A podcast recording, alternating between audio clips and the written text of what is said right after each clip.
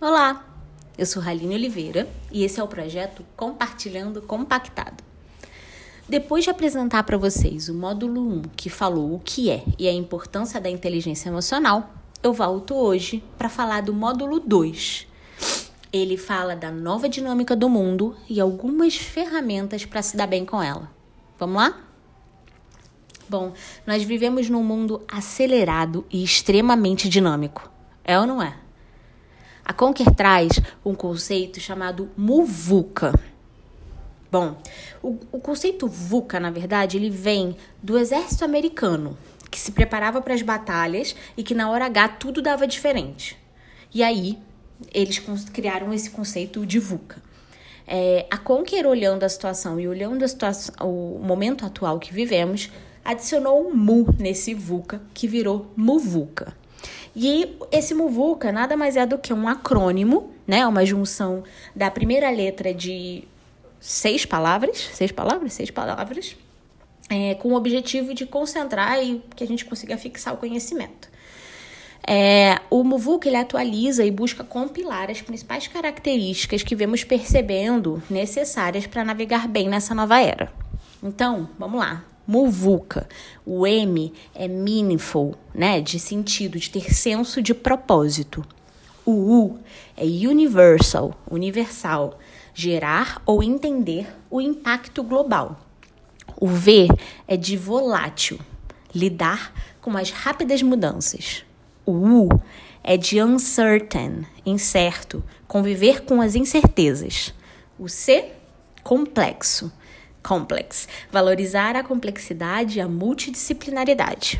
O A, ambiguous, de ambiguidade, respeitar as diferentes verdades. Interessante como com esse acrônimo MUVUCA, a gente acaba trazendo seis palavras que realmente às vezes são andam juntas, às vezes batem uma com a outra, mas que tem tudo a ver com o que a gente vive no dia a dia de hoje. Segundo Eric Smith, ex-CEO da Google, cada dois dias nós geramos o volume de dados equivalente ao que criamos do início da civilização até 2003. Imagina a quantidade que não é isso? É muita coisa e é muito rápido. E aí vem um conceito de infoxicação, que é a intoxicação de informação. Aborda que é cognitivamente impossível acompanhar o fluxo de informações da atualidade. E quem não se cobra para saber tudo? E quem não se cobra para ter todas essas informações, não é mesmo? A gente está ficando infoxificado, infoxicado, sei lá.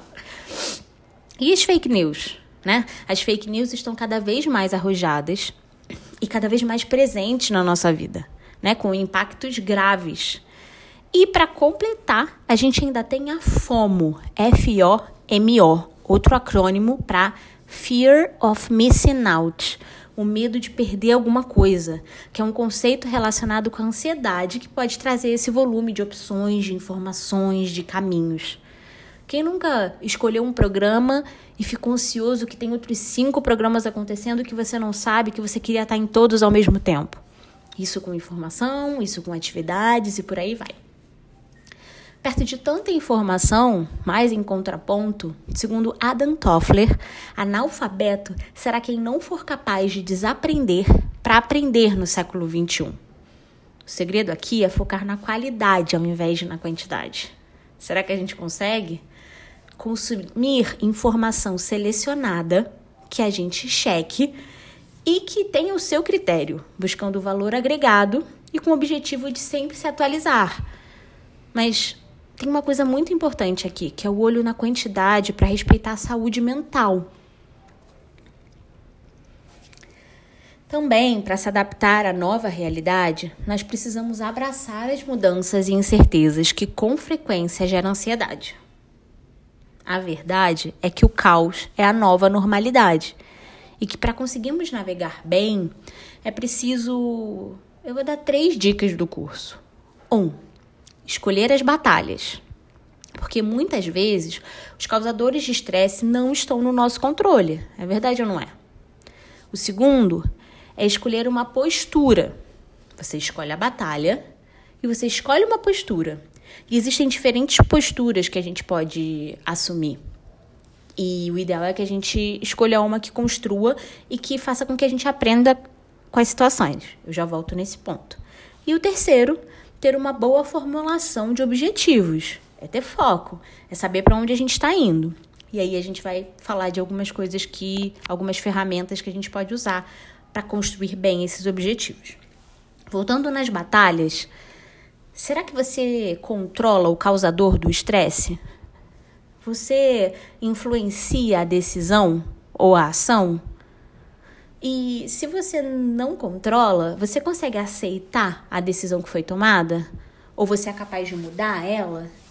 É importante fazer esse tipo de reflexão para entender o quanto essa batalha já começa perdida, o quanto essa batalha é grande, o quanto essa é a batalha desse momento. Fazer esse filtro ajuda a gente a drenar a energia necessária e gerar menos estresse para a gente nessa, nessa normalidade e caos. Vamos às posturas. A Conquer traz alguns conceitos de postura que são super interessantes. A primeira é a frágil. Frágil como vidro. Algo que sai prejudicado, quebrado, deformado quando submetido a uma pressão externa. Imagina um, uma taça. Ela é super bonita, ela tem uma forma interessante, ela chegou até lá, né? Teve um trabalho para chegar ali, mas ela é extremamente frágil. E aí, num, num cenário de nova normalidade caótica e acelerada, você acaba podendo sair super prejudicado se você assume uma postura que a gente pode chamar de, entre aspas, frágil. Então, fique atento. Depois da frágil, eles apresentam o robusto. Nossa, robusto já parece um pouco melhor do que frágil, concordam? Eles chamam o robusto como muro, que sai ileso a um estresse ou uma agressão. Não muda. Isso é bom, mas nem sempre é bom. Será que a gente consegue sempre passar ileso a um estresse, a uma agressão e não mudar? Será que mudar às vezes também não é interessante? E aí eles trazem a terceira postura que é a resiliente.